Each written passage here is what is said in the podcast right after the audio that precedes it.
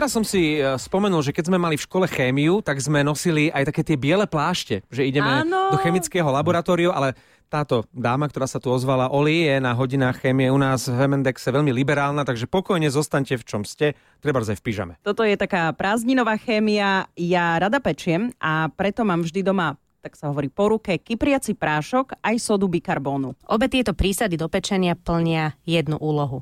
Zabezpečujú, aby vám koláč v rúre pekne narastol a neostal spľasnutý. A to my máme radi. Ale viete, aký je rozdiel medzi práškom do pečiva a sodou bikarbonov? Mm. Chemendex.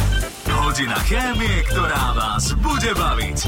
Samozrejme, vysvetlila mi to naša už známa chemička a komunikátorka vedy Martina Rybar-Hestericová, ktorá pôsobí vo Švajčiarsku. Ide o bikarbonát sodný, tiež nazývaný hydrogén uhličitan sodný, alebo NaHCO3. Ide o biely prášok, ktorý na jazyku vytvorí takú nepríjemnú zásaditú chuť. Recepty, ktoré si vyžadujú použitie sódy bikarbóny, obsahujú štandardne nejakú kyslú ingredienciu, čo môže byť kyslé mlieko, ovocie alebo citrónovú šťavu. Kyselina je pri použití sódy bikarbóny veľmi dôležitá a potrebná, aby cesto narastlo. Soda bikarbóna totiž to reaguje s nejakou tou kyselinou v ceste a vznikne soľ príslušnej kyseliny a kyselina uhličitá, ktorá sa okamžite rozkladá na vodu a na oxid uhličitý. No a ten je kľúčový, lebo bublinky oxidu uhličitého spôsobia to, že to cesto pekne narastie. A nevýhodou použitia sody bikarbóny je, že v ceste musíme mať teda nejakú tú kyslú chuť, ktorá by nemala ale vadiť vo výslednom produkte a hlavne to bublanie prebieha vraj pomerne rýchlo,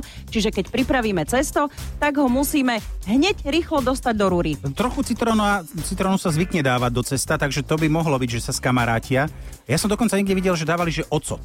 Mm-hmm. Akože že lyžičku, maličku. Áno, áno, Nebolo trošičku. to cítiť ako chuťovo, ale asi kvôli tomuto. No, to bola soda bikarbóna, teraz prášok do pečiva taký problém nemá, pretože oxid uhličitý sa pri jeho použití uvoľňuje v dvoch štádiách. Prášok do pečiva totiž to obsahuje teda tiež trochu sody bikarbóny, ale obsahuje ešte ďalšie zložky. Napríklad fosforečnan vápenatý alebo sodný, alebo CaH2PO4 zákrát mm-hmm. pre chemikov. Ten reaguje so sódou až po tom, čo sa do zmesi pridá voda. Niektoré kypriece prášky obsahujú navyše aj ďalšiu soľ, ďalšiu zlúčeninu, ktorá uvoľňuje oxid uhličitý do cesta až po zahriati v rúre. Ide o zlúčeniny ako dihydrogen pyrofosforečnan sodný, Yes. alebo známy aj ako kyslý difosfát Na2H2P2O7, alebo síran hlinitosodný NaAl SO4 dvakrát. Samé bio veci a hlavne som práve teraz zistil, že prášok do pečiva je pre pomalé gazdinky. A, áno, Hej, lebo v podstate. sodu bikarbónu dáš, vymiešaš, šupneš na plech, pečieš. A tuto miešaš, dlho rozmýšľaš, čo som tam ešte zabudla dať. Uh, Martina, aké vychrila tie vzorce? Čože? To je na zopakovanie. Marek, ako ty dávaš názvy interpretov, ona dáva názvy vzorcov. na názvy tímov hokejových. To je horšie toto.